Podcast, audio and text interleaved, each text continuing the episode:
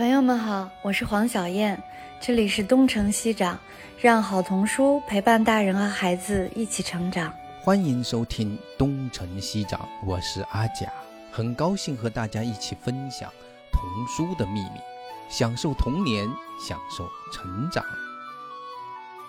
欢迎大家来到东城西长，今天我们来讲一位在童书出版业。就是所谓的真正的女神玛格丽特·怀兹·布朗。我们今天请了两位嗯嘉宾，一位是天略童书馆的主编杨娟，天略出了很多玛格丽特·怀兹·布朗的书。那还有一位呢是那个儿童文学公号满满妈的那个创始人和主理人，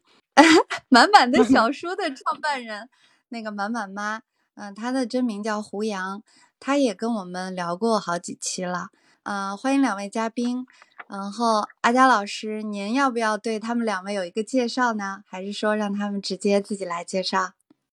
满满妈呢，应该我们应该比较熟悉了哈。那个，嗯，杨娟呢，可能是第一次来咱们这里，我要，呃，稍微隆重的。就推荐一下，因为实际上我也第一次跟他去合作，就是因为那本《晚安月亮》啊，那个当时他说，哎，他们有一本书叫《晚安月亮》，想找我来翻译。我的老天，我说。这本书会在你们手上吗？是的，对他们不知道怎么就把这个宝贝给搬到他们那边去了。我当时非常非常惊讶，因为那是一本很神奇的书。我知道，呃，从那一本书开始认识了杨娟，然后他们在不声不响的做了非常多的好书，而且其实更难的是，就是非常非常热爱这些书，所以挺让人感动的。所以我想那个。嗯，其实做这种童书的编辑本身呢，也有很多人，但是真正能够完全投入其中不多啊。杨娟是其中的一位，所以我觉得今天也作为一个编辑，其实也作为一个童书的发烧友吧，她也是这样的一种双，还还是一个孩子的妈妈，是吧？这样的多重身份来在这里分享啊，那个我也想特别希望能够听他多聊一些啊。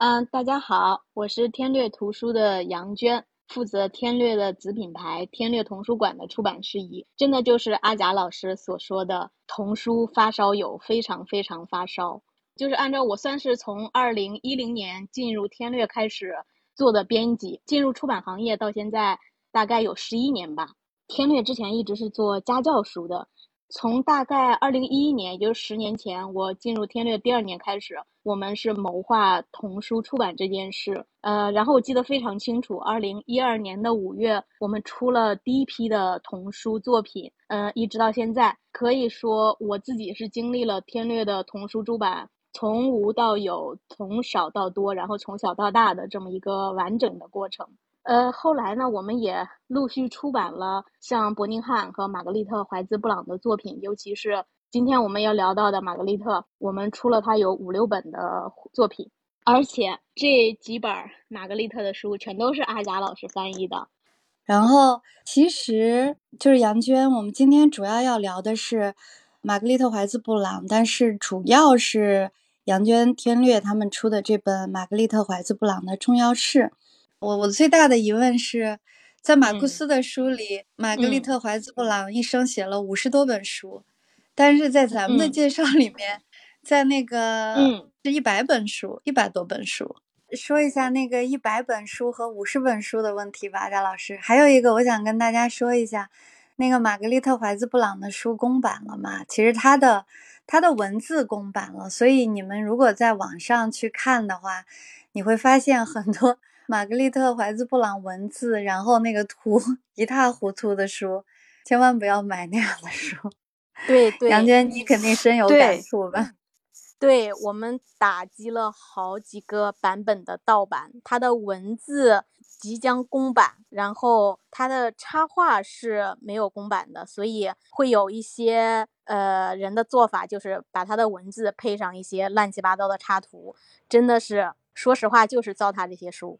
对，这这个我我之前跟杨娟也是，就是我也是在当当上看到了嘛。然后最最开始是一个一个读者他买书，然后他发给我，他说啊，妈妈，我我刚才下了一个订单，然后就发给我看，其中就有一个三本套的玛格丽特怀兹布朗三本套，但是三本套都是呃文字是他的，但是图画全部都是所谓的国内的原创，然后呃呃就是传的。然后呢，我就看到了这个，我就告诉他我说这个书不能买这个版本。然后后来我就去网上查了一下，然后我我就非常的惊讶。我惊讶的是不是说他们单单是就是重新呃传了插图啊，而是他传了以后，他在这个宣传里边，他真的是。就是非常肆无忌惮的用了所有对就是原版的那些褒奖之呃褒奖之词，然后还还把那个阿佳老师和彭毅老师对原版的那个《讨家小兔》原版的呃《晚安月亮》的那些评价，全部都放在了他们这个版本上，就是他完全做了一种移花接木的嫁接。就我们作为了解玛格丽特怀斯布朗的，一看就知道是怎么回事。但是真的普通的第一次接触的读者们，他们是辨别不了的。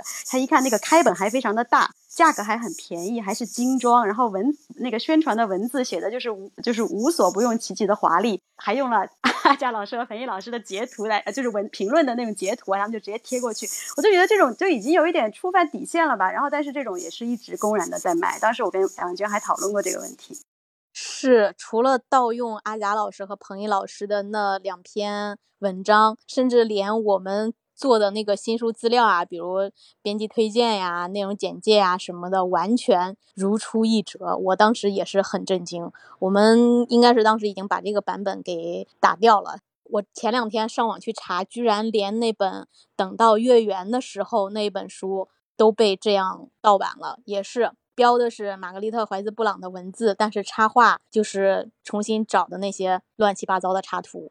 它这个应该有一个问题，就是玛格丽特·怀兹·布朗的文字应该是在中国的确是公版了，但是在美国还没有到公版。美国应该是明年公版吧？对对对，这中间有个二十年的时间差。对他那个是一九七五年 renew 过的，就是重续的这些书，它的版权保护期是在作者去世后的七十年。所以在这之前，应该在二零二二年之前，他的文字其实也根本没有公版，图画更不用说了。嗯哦，我还以为是从他那他是有一个基金会还是？他应该是他妹妹，是不是？我看那个名字应该是他妹妹的名字，那个基金会，阿贾老师应该有关注。呃，我忘了具体从，应该是从那个版权页上看到的。他那个基金会就是他妹妹的名字顶着的那个名字，应该是他现在继承了那个基金会吧？应该是。啊，那就明年也公版不了，应该是。我还以为就说，因为他你要算下来的话，他是五二年去世的嘛，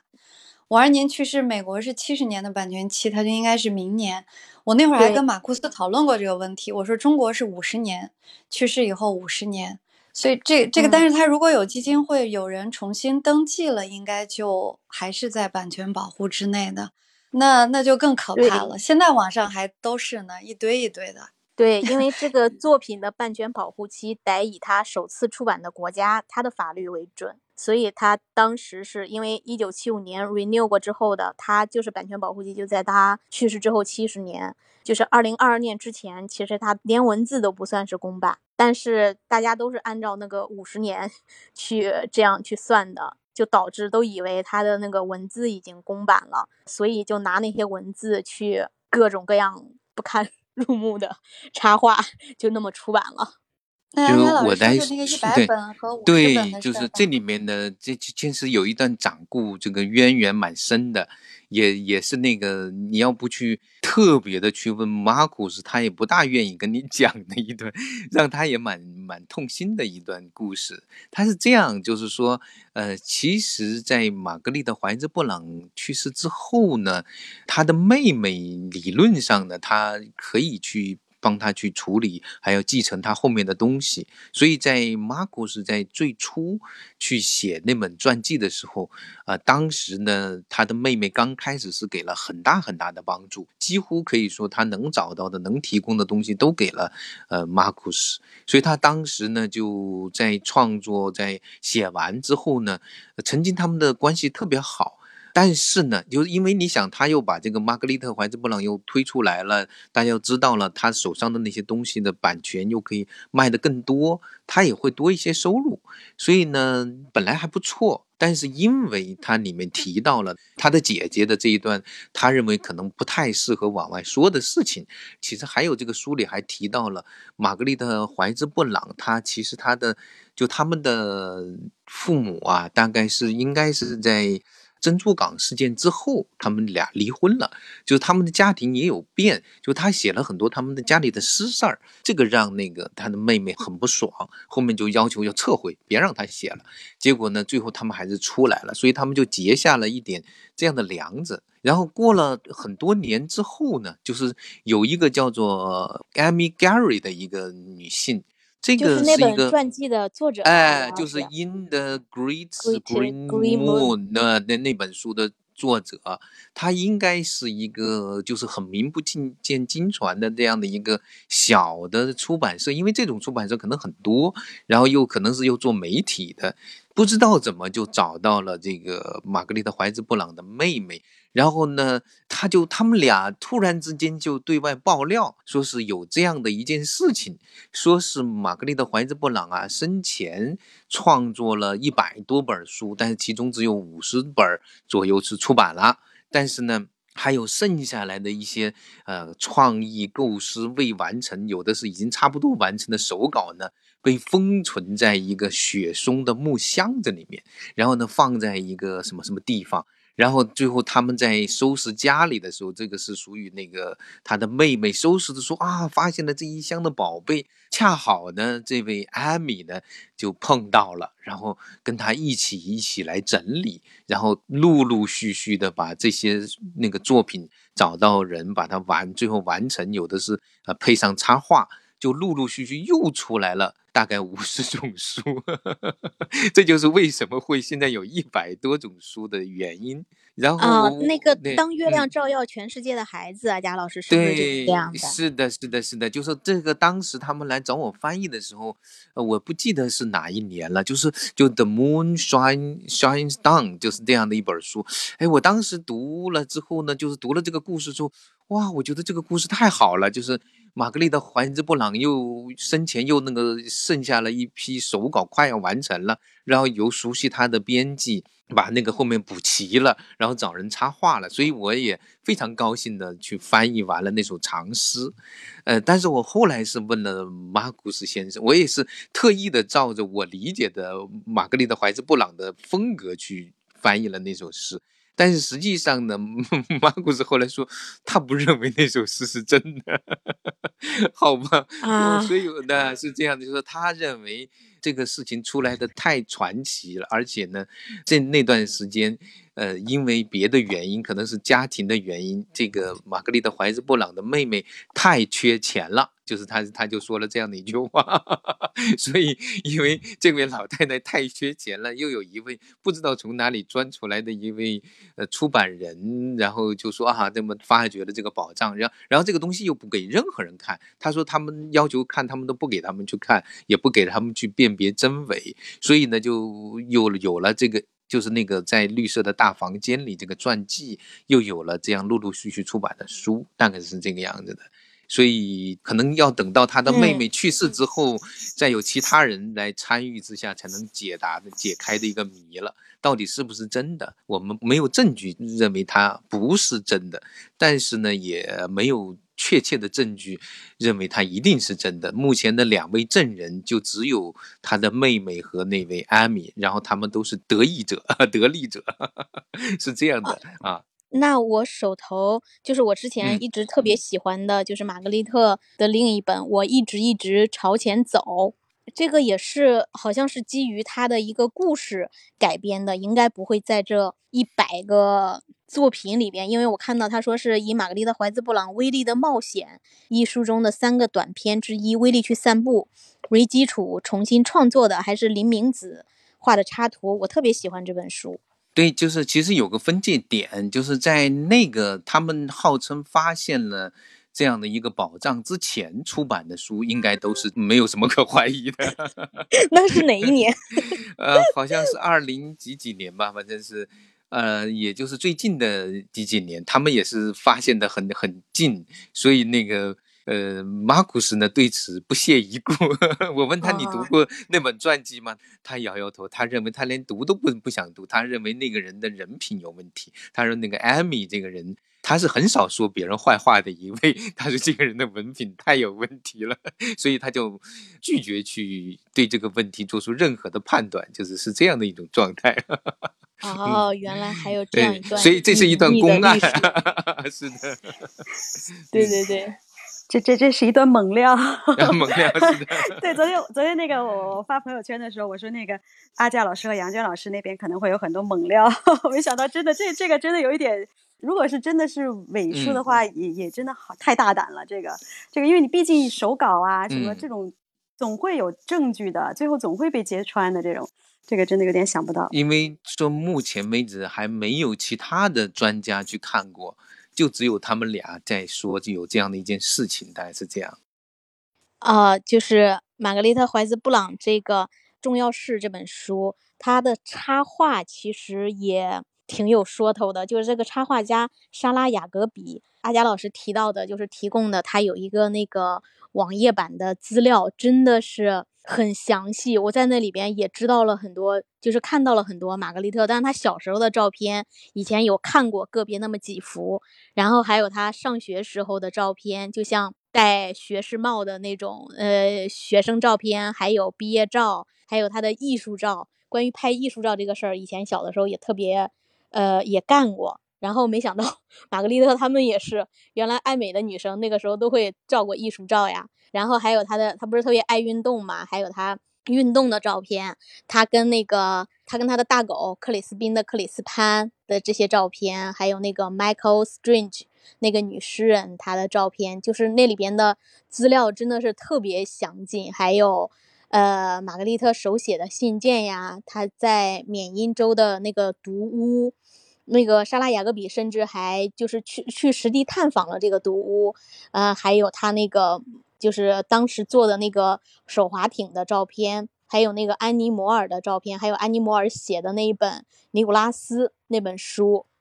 的照片，就是刚刚提到的，就是传记里这个摩尔走哪到哪都带一个那个叫尼古拉斯的木偶，其实他就是来源于他写的这本书吧，应该好像还是得了纽伯瑞奖还是什么奖。这个里边还有那个，就是莎拉雅各比的这个网站里边还有麦克巴内特 小时候的照片，而且莎拉雅各比把麦克巴内特画到了书里。我是看到阿佳老师这样提问在文章里，然后我才注意到对比了那样一个照片，它就是应该是有两处。出现在兔子老师跟一群小兔子讲故事的那样页面，其实有两个页面都是有麦克巴内特的，就是也也有很多这样的照片。大家如果感兴趣，回头拿到书的话，可以去翻一下这个网页。当然还有他们创作这本书的文字稿的，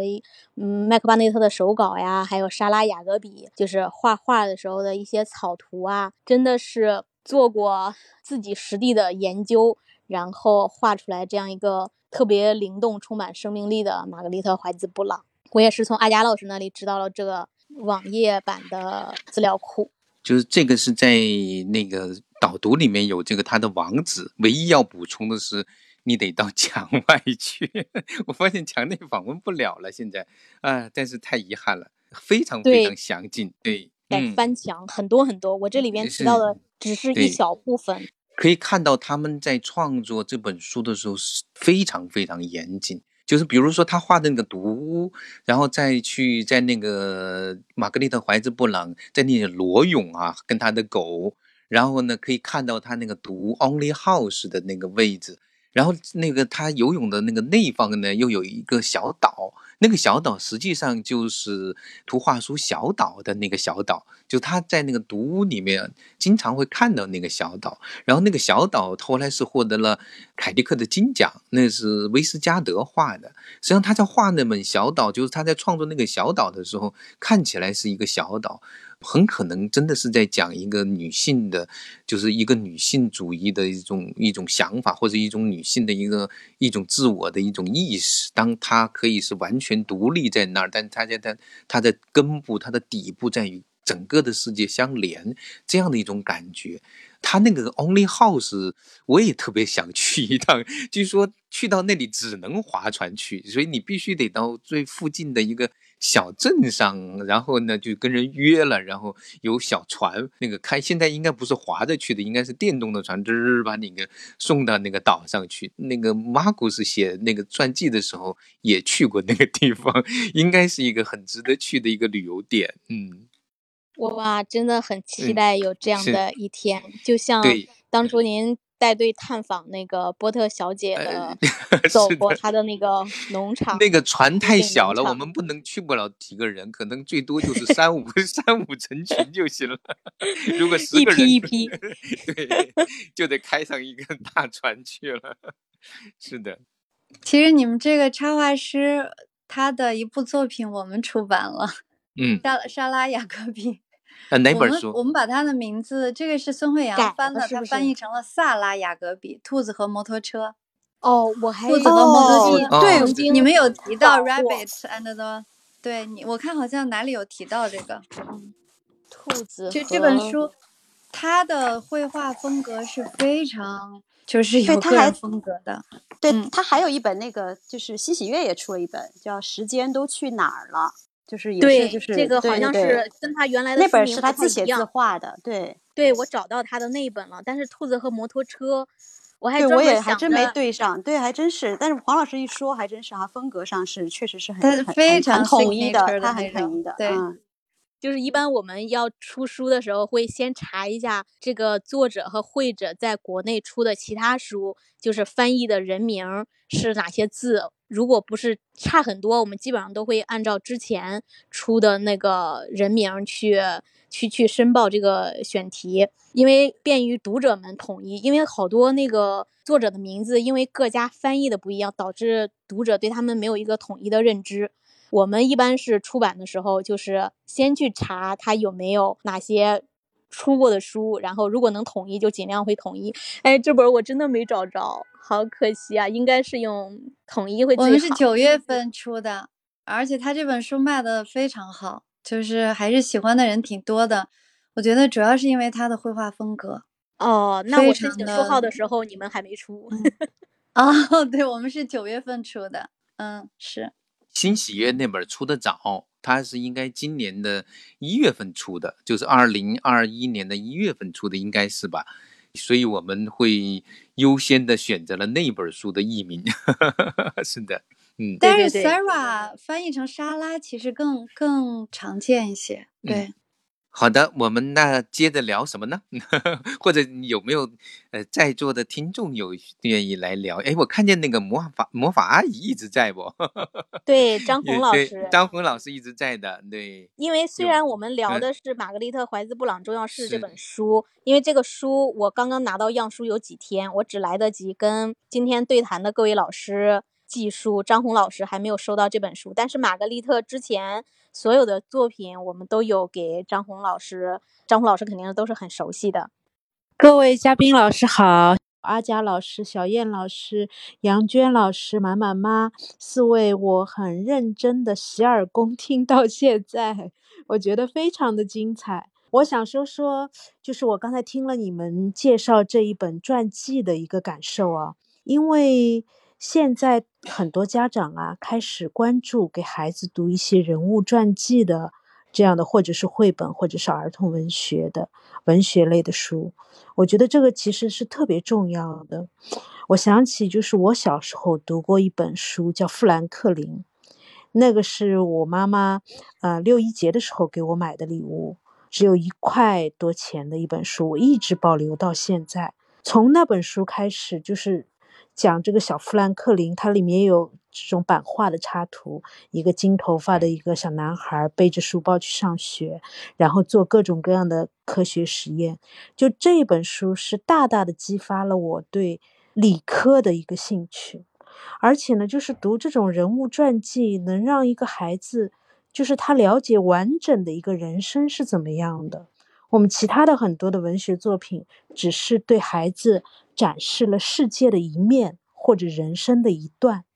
但是这种人物传记，它是让孩子了解整个的一个完整的人生的。所以我觉得像这样的读物是非常非常重要。你们出了真的是一本重要的书，对孩子来说是了解这个世界的一件重要的事。然后我就觉得，就是巴内特来写这本书呢，又给孩子提供了一个视角，就是一种现代的一种解读的视角。特别你们刚才说到的，怀斯布朗小姐她把一马车的这个鲜花买下来，你们一边说的时候，我一边就到当当上面去看这个插画的页面啊，哎呀，真的是非常浪漫。还有就是这个玛格丽特是一个一生浪漫的人，以至于她最后生命的这个戛然而止，是因为做了手术成功以后太兴奋了。我听阿佳老师在他的图画书小史里面，还有播客里面都讲到过。好像是在床上一蹦，对吧？然后就血栓了。就他在那个庆祝跳康康舞，那个啊，对对对对，往上蹬，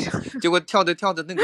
这个血血栓脱落就到他的脑子里。哎呀，就是太无厘头的一种死法了。嗯，好可惜。对，但是一个人就是他的故事，其实能让孩子感觉到，就是做艺术的人，一个艺术家是怎么样一个人，他们是哪里来的这种激情。特别是那个满车的满马车的这个鲜花，真的是太浪漫了。我觉得小女孩读到这里都会非常非常的喜欢。然后我们环，我就在这里一边听一边在思忖，就是说在我们的周边有没有这样的作家，有没有这样的艺术家？我们生活当中有没有碰到过这样的人？那像这样的一本人物传记是很重要，让孩子在书里面看到了不一样的人生。但是我又听到，呃，杨娟老师说，阿佳老师在这个附记里面又很认真的、很严谨的写到了摩尔小姐依然是一位非常杰出的这个女性。哎，这也很重要，就是让孩子知道，任何的一个对一个人的评价，或者说对一个人的描写，它都是主观的。或许这个孩子读了玛格丽特的这本。绘本以后，他会对这个人物、对他的作品产生兴趣，进而到他了大了以后，他会去再去探究 Margaret 更多的故事，然后他会有他自己的解读。就像我喜欢这个富兰克林这本书，我这个情节啊，因为我也搬过好几好几次家，那是在我九岁的生日的时候，妈妈买给我的这本书，我一直保存到现在。然后在二零一二年的时候，我跟着我们报社的领导啊，我们去费城的时候，我们访问了宾夕法尼亚大学，然后在那里看到富兰克林的塑像的时候，我就是眼泪就马上就下来了。然后我都忘记时差这件事情了，我给我妈妈打了个电话，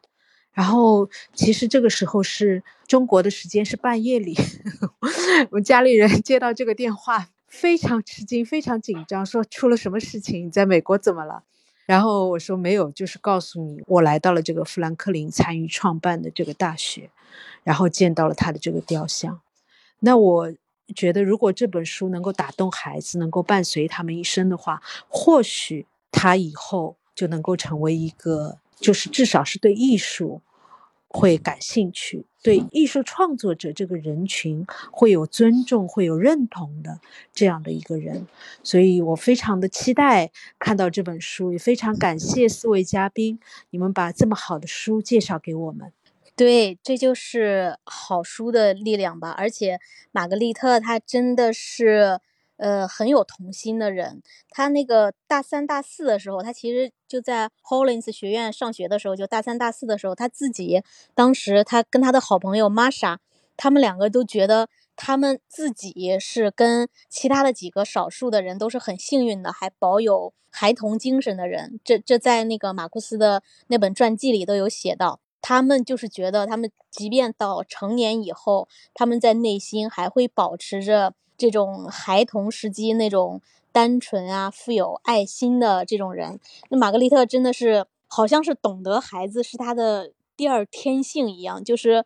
他是那种挺让人嫉妒的人。就是就在那个银行街教育学院的时候，就是别人就要很努力的去呃学一些教育学还有心理学的这样一个书籍还有知识的时候，他好像很天然的就能懂得孩子们的心。我今天读到我们出版的那个。等到月圆的时候，那本书的时候，我又重新再看一遍这个故事文本，我真是觉得他写的都是小孩子的语言，就比如那个这个等到月圆的时候是讲的一个小浣熊，它住在大树底下，它想出去看看夜晚的这么一个故事。这个小浣熊说：“我我想去看看夜晚，我想去认识一下猫头鹰，我想去看一看黑暗，我想去看一看月亮。嗯，妈妈，夜晚是蓝色的还是黑色的、红色的？月亮是一只兔子吗？”我今天再次读到的时候，我真是觉得这就是小孩子的语言，有那种纯真的好奇，真的是像天才一样闪光的语言。玛格丽特就是会写出这样的文字。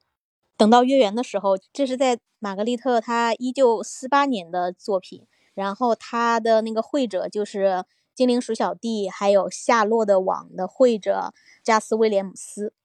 还有。白兔和黑兔的作者画者也是他，就是他还画了一那个夏洛的网，还有那个草原小木屋都是他画的。但他图画书我自己最喜欢的画的最好就是黑兔和白兔那本哈，非常非常美。但这一本也是他早期的作品。就是如果说呃玛格丽特怀兹布朗的故事的文本最让我喜欢的。还是这本，就是等到月圆的时候，他那种幼儿的语言哈，就是真的是，就是太神奇了。就是说实话，翻译这本书特别难，就是要还原成要像小小宝宝说的那种话，但是又很流畅，又就是要很很自然，同时呢又很像小孩小小宝宝的那种想法，这个是很不容易。可能就是，这就是玛格丽特怀兹布朗说的一句话，就是有点像那个谁说的，我们要一辈子来学习像孩子那样画画。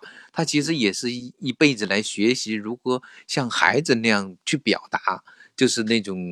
特别的清晰，同时又有一种清晰背后的一种这种好像接近一种灵性的那种美感，这是特别难的一件事情。就是等到月圆的时候，我以前觉得，哎呀，就是说，好像应该大家一读就应该会很喜欢的，但是很有些人可能会觉得他太啰嗦了啊，就是，嗯，还好像是不是属于很古老的年代？但是如果足够的安静，那么慢慢的读的话，然后慢慢去体会那个孩子在等啊等啊，然后妈妈在不断的承诺，承诺，突然有一天啊，你可以了，你现在就可以出去了，哦，那种感觉特别特别好。其实这是一本颇有点灵性的书，嗯，对我我自己也是，这在做了妈妈之后再重新读会有这样的感受，我之前没有那样的感受，我就是很很神奇，我觉得玛格丽特她一生未婚，当时还没有自己的孩子，然后他应该就是在银行街教育学院的时候，他们就是一边当助教，一边做研究，一边在在创作，他们当时应该有一种方式就是。观察、记录孩子们就是说出来的话，当时的语言和行为，就是一边是他观察，然后一边我觉得他就是有这样的天性，然后他真的就很懂得孩子。我真的是当了妈妈之后，我在读这本书，会觉得哇，这本书到处都是闪光的地方。对，我觉得这是一种天赋，可能和当不当妈妈 没有关系，因为我自己也没有当妈妈。但是我觉得这就是对的，我同意这上天赐 赐予你的一个幸福之处，就是你能够和孩童的世界能够沟通。那我也想问杨娟老师，就阿佳老师把呃 Margaret 的这些书翻译的都很好。晚安，月亮。我很多的朋友就是当了新手的爸爸妈妈都有这样的反馈，就是孩子读到了以后就会安静下来。这些书真的是很受欢迎。那有没有想过出双语的版本呢？既然阿佳老师说，就是说他其实他的地有些地方是比较难翻译的。当我们可能是品味他的这个原版的他本身用的那个语言的时候。可能也能够体会到他的这种创作的精妙。对，《晚安月亮》它的英文原版，其实在国内原版阅读圈都是很有名的一本书。但是 哈珀·柯林斯他不会授权双语版本的，应该是他们这个出版社他就是这样设定的。小燕老师的老东家。然后，反正我们是 在拿哈珀版权的时候。基本上，他们所有的书都不会授权双语。这个我跟大家解释一下，就是从出版来说，版权销售是一个部门，海外的图书销售是另外一个部门，这两个部门各有各的考核。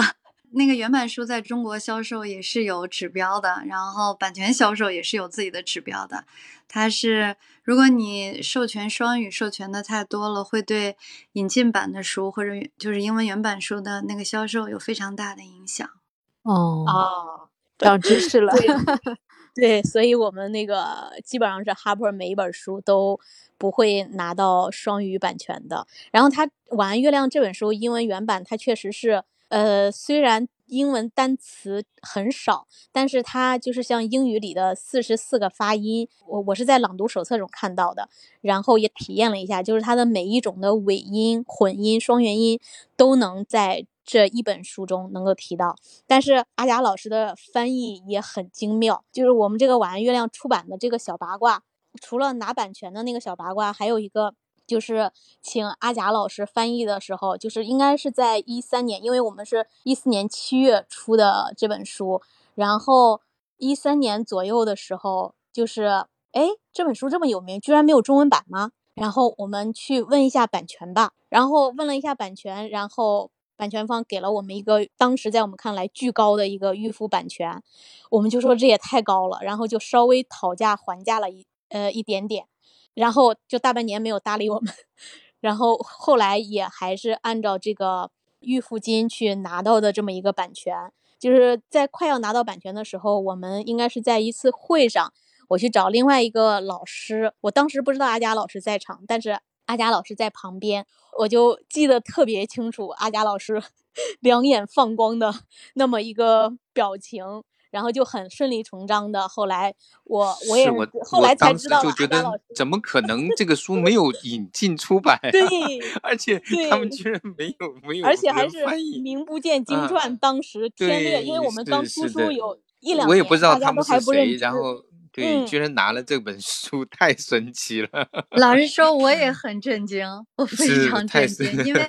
理论上讲应该是台湾那几家拿了才对呀、对对对，就是大家都没有想到，居然是后来天略拿到了这个版权，可能大家他的那个巨高的预付金，我猜应该也是其中一个原因吧。嗯，就是后来我们被我们拿到了这个版权，然后后来知道阿贾老师就研究这些作者，对他们都很感兴趣。我们后来所有玛格丽特的书全都是阿贾老师翻译的。对，那个时候我们正在翻译《亲爱的天才》，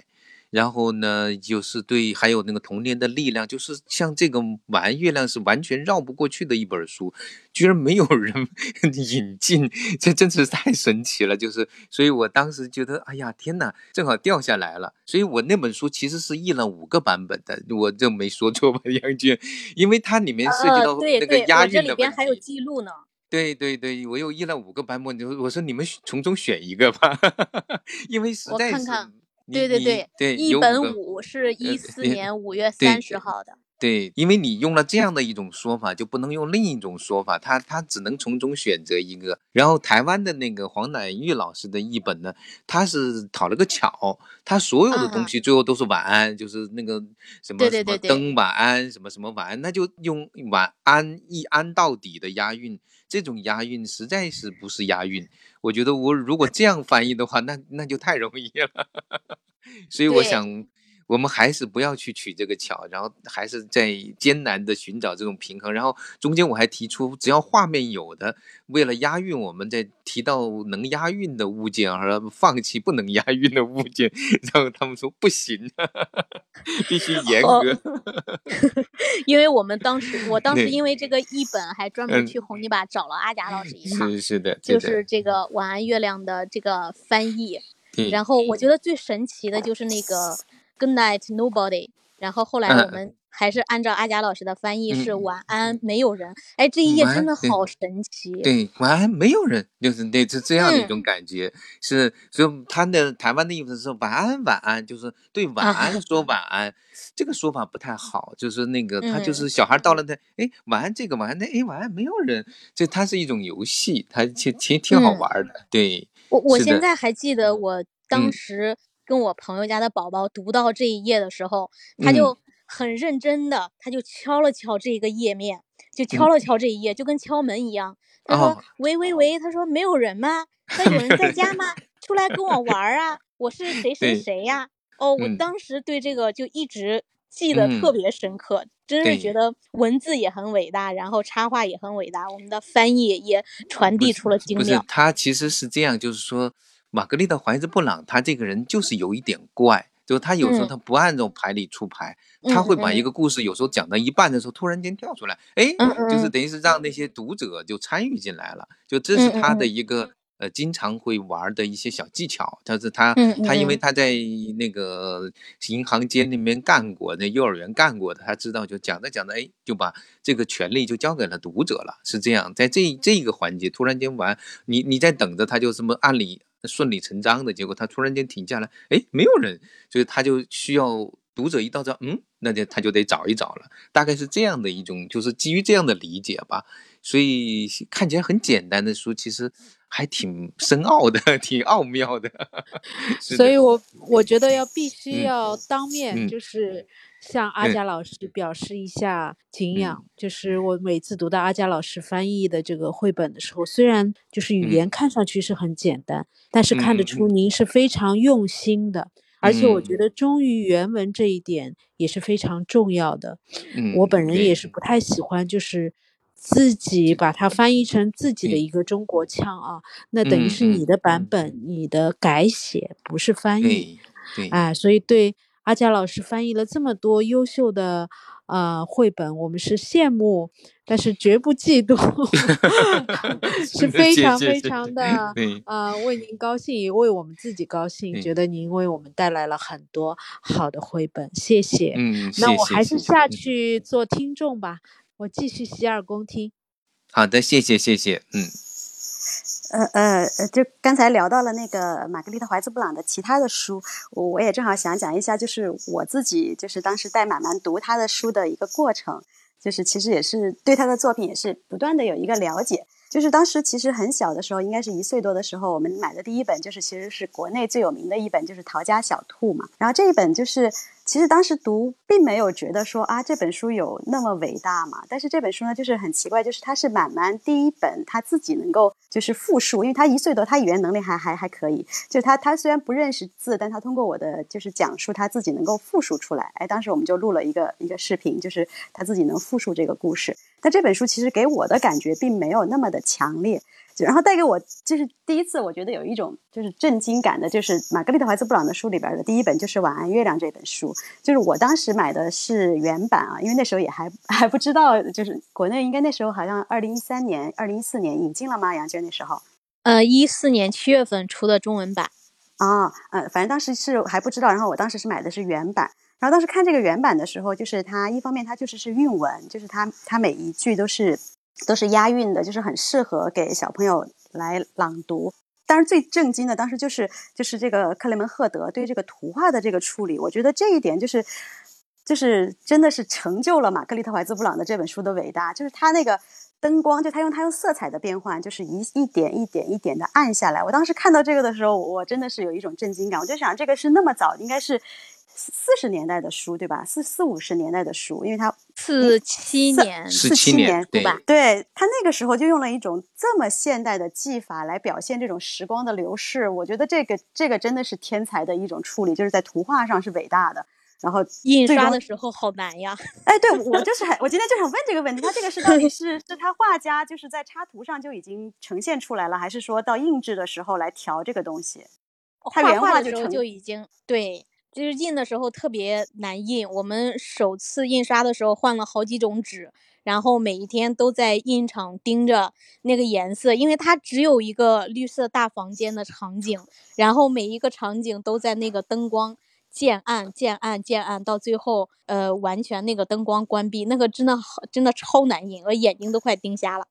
对对对，这个就是这个真的是当时就是带给我震惊感了，就是他这种技法的处理，光线的暗下来，然后到最后只有那个房间里只有那个屋角的那个小房子又亮起来了。啊，就是你会觉得，因为玛格丽特怀兹布朗他他的这个文字，英文文字也是很简单的嘛，为什么能够传递出那种让让幼儿非常安宁的那种感觉？就是除了他文字本身的魅力以外，他这个图画对这种氛围的这种光阴的流逝，然后一点一点房间里按下来，就是完全是，就是真的是一种完美的组合。这个是就是图画书，我们都说文图是不能分割的，这一本就是 我觉得它绝对是不能分割的。所以那种对重新的演绎图画书的文字是其实是正常的，对吧？只要是在美国也有很多很多名作会被新的插画家来重新演绎，但是这一本我就觉得 它它有一种特别的牢固在里边儿，它它是很难真的是再再重新再演绎了。就是克莱门赫德真的是用了一种完美的一种方式来呈现。就是我对，我如果换一个插图，就完全不是这本书。对对对对对，它整体因为它作为一个组合的生命体呈现的时候，它它就是这个样子，就是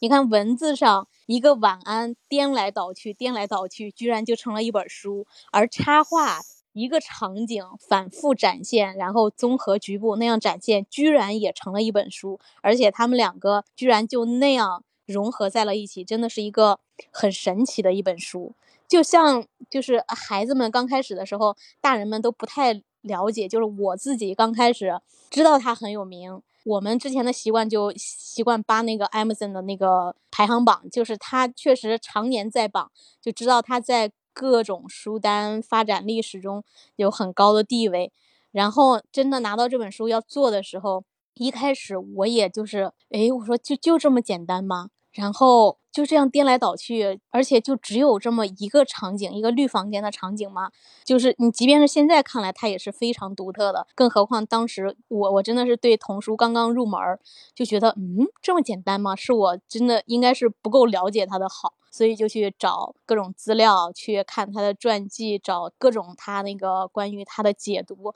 那个资料真的是相当丰富了。就关于小孩子怎么玩啊，然后他图的细节呀，就是各种各样的玩法呀，真的是很神奇，就无法超越吧。这本书它的就是它的背后的故事，其实非常的感人。其实他那个创意和他的基本的那种结，就是基本的内容，已经很早就实现了。就是他据说就是那天早上起来，然后突然之间就想出来，然后打了电话给尔苏了，然后尔苏了说：“我们来做这本书。”就是可能很多书是要经过反复的推敲磨合才定下的那个稿子，但这本书是很快就定下来，就是它是一个真的是很美妙从天上掉下来的一个创意。然后呃，然后这个从这个创意确定下来之后。他们就在等画家，就是这个玛格丽特·怀兹·布朗有种很奇特的天才，他知道这本书一定是找谁画，所以那而那个人当时正在那个太平洋战场上打仗呢，而且能不能回来还是个问题，他不行，就一定得等他回来。就是那个呃苏拉其实是一个很务实的那个编辑，他偷偷的其实还你问过别人能不能够别人画，最后那个玛格丽特·怀兹·布朗坚决的否定，必须得他画。所以等他回来之后，还刚刚据说是从那个回到他的那个房间，然后他的房子给他们借给他们夫妻俩住一住，然后立刻第二天就把这个稿子给他，你你来画，他就相当是一个战争结束正在复原中的一个军人，然后他。就有点像那种战后的疗愈一样来画了这个大房间，就这真的是一件很神奇的事情，所以。我我觉得这种事情现在回头来看，它就是好像是注定了，就是会诞生的这样的一种经典。而当时实际上，说实话，除了他们几个认为它是一件伟大的作品之外，几乎没有什么人认为它是一件伟大的作品。包括那些图书馆员们，那觉得就这么简单，他们也不太喜欢，而且觉得这么简单还能够还拿出来混呐、就是一个大房间，呃，变来变去的。所以你我们今天觉得它实在好，多多少少也也是被影响了，因为你很太多的人说它好，好像你不说它好都不行了。但是你真的去读进去了，就沉浸在这个世界的时候啊，真的他真的很好。嗯所以你不得不佩服世界上真的是有些天才。所以我觉得玛格丽特·怀斯·布朗就是个天才，还包括那个呃舒拉，真的是个天才。就是这么几个天才。不，如果不是这个，我觉得无法解释这件事情。对，克雷门赫德他也是，就是天生应该吃这碗饭。你看他原来也是银行家的儿子，然后应该是在耶鲁大学的。法学院的，不是，他是学的哲学博士，就是他是个哲哲学博士，对，嗯，然后自己偷偷的去学艺术，把他老爸给惹急了，就是几乎就是不给他那个，就是差不多在经济上断绝了父子关系的。他自己跑到巴黎去去搞从事纯艺术，没搞成，回来就是浪荡在这个那个世界上的时候，被玛格丽特给揪着去 画童书去了。对，啊，也是一个很有趣的故事。他后来跑到那个蒙大拿还是哪个州，就是一个一个很偏僻的农场去，那个农场里面过日子，然后那里面的农具啊，那些什么农活都他自己亲手去干的，就是属于过着特别简朴的生活。所以他那种就是一个巨富的巨富的孩，他们家当时在那个中央公园那个在顶上那种豪宅俯视中央公园的，他爸爸是那个抵押银行的巨头，就是这个他不能跟他走一条路，他要自己去闯一条路，是这么一个人，你想想看，很决绝的确实是嗯嗯，确嗯。实是应该吃这碗饭，做这件事情。是他，如果他不是这些书让他挣到钱了，他可能真的日子还确实蛮难过的，就是在那个农场里面 那个做着很很艰苦，而且那个农场的那个地理条件、生活条件都挺差的，所以你真不容易啊！我现在想想不容易。是后来也是嗯因为《晚安月亮》和《逃家小兔》，呃，火了的越来越多，嗯，火了。然后嗯那个他可以早点退休。然后我记得是应该是在您的书里边就是提到他那个他儿子撒切尔赫德说他父亲比较喜欢的事情就是哎看看嗯、我们的销售销量，对销量真的是真的是让人很很那个 对这个销量大了，可以少种几亩地呀、也不容易。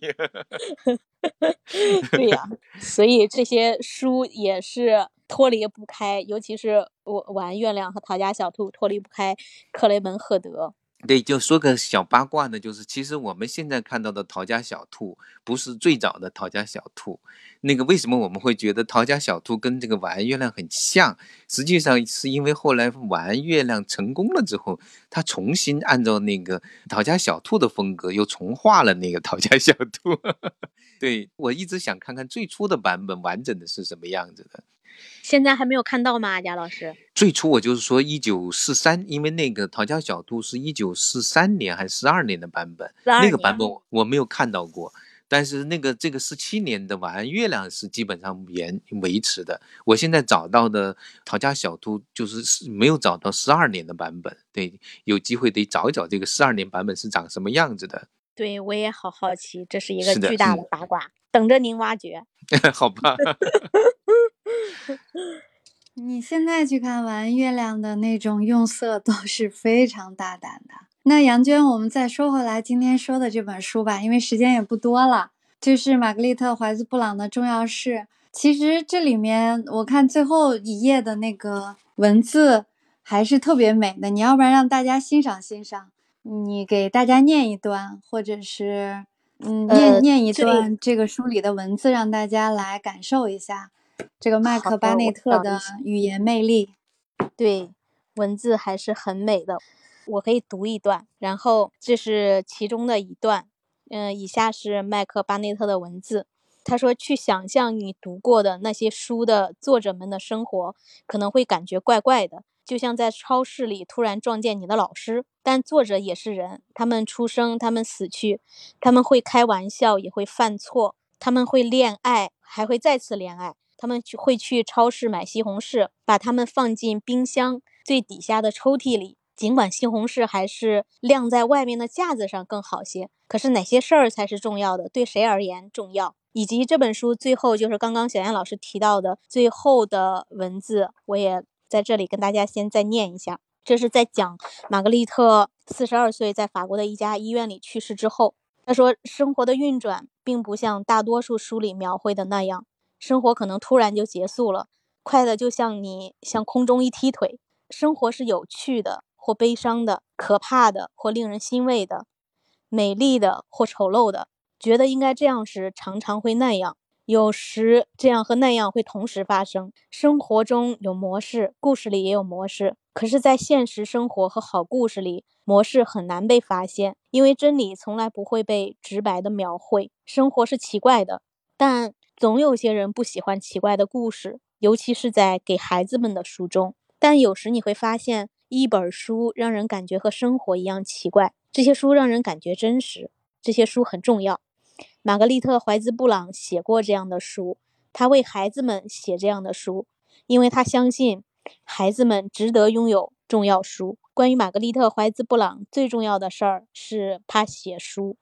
我特别特别喜欢这一段。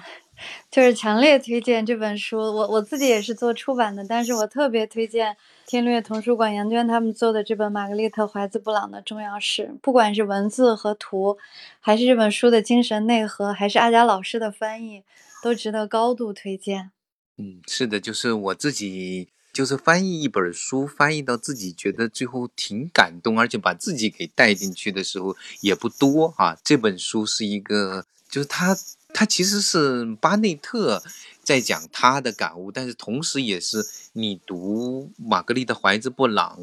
他的故事的时候那种感悟。其实，在所有的童书创作者里面，当然我自己可能投入时间最多的是波特小姐，但是其次的就是这位那个玛格丽特·怀兹·布朗。你发现发现他完全没有办法绕过去，而且实际上。许许多多的人被他影响，但他实际上又是一个真的蛮奇怪的人。你可以说出很多很多的八卦，甚至包括比如说他对他，你知道他浪漫的可以买一车的花，但是他有他还有在有些人看来有点残忍的一面，就是他喜欢毛皮，他喜欢他的房间里面到处都是毛皮，然后他甚至做了一本书，最初的六七千本吧，就是好像是六千多本，全部是每一本书都是用真的兔子的毛皮。做的那个封面，所以有的评论家说这本书固然很好，但值得用六千个兔子的生命吗？就是你会发现他真的是一个好奇怪的人，但是他的奇怪恰恰是与他的那种天才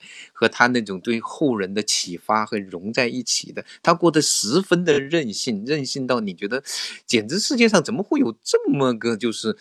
好像不管不顾的一个人？但是真的是又又让你着迷。所以，嗯，我觉得孩子在读到这本书的时候，包括我们自己读到这本书的时候，那种感触就是，生活真的没有模式，因为没有人说这样就是对的，那样就是才是不对的，甚至可以说几方都互相。看不起或者个那个很争议的人，他们都可能是特别好的人，但是你不必去站队，你不必说啊，我是他的这一方的，我就一定要反对那一方，不用，你可以去从他们那里去感受到的一种力量，就是你可以做你自己，就像那本重要书最后说，最重要的是你长大可能成为一个男人，可以成为女人，但最重要的是你就是你，我觉得这是。玛格丽特·怀兹·布朗给我们留下的最宝贵的遗产吧，啊，大概是这样子的。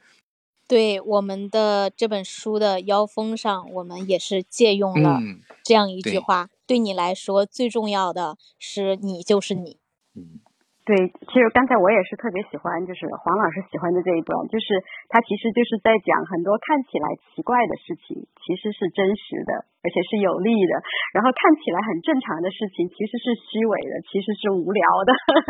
我觉得这一段真的是非常非常值得回味。那今天时间也差不多了，我们祝玛格丽特·怀兹·布朗的《重要是》这本书大卖。我希望，真的，我希望所有的这个。就是喜欢童书的人都能买一本这个书，它非常非常值得。谢谢谢谢小燕老师，谢谢阿佳老师，谢谢满满妈，亲爱的，谢谢谢谢大家伙，谢谢杨娟。而且我还非常非常期待那个小燕老师你们那本被月亮唤醒的女神，真的什么时候可以出来啊？嗯。对我刚才就是为了今天这个，我在拼命的看我们那本的稿子，为今天做准备，然后看的我都没睡觉，然后熬了整个晚上。你现在是四点，那是六点钟了，对吧？早上。我是凌晨早晨六点，我已经 直接不用睡了。对，本来今天还想问为什么那一本一直没有出来，本来还想问阿佳老师的，结果你就说你们已经快出来了。哦，那本书其实挺难翻译的。是的，真的是非常非常。明年年底吧，二零二二年年底，希望能出来。嗯。非常非常期待哈。嗯，好，好的，今天就这样，好，也好的谢谢大家，谢谢大家，再见，晚安，月亮。晚安，月亮。我来呼唤黎明。嗯。好，再见，再见，哎。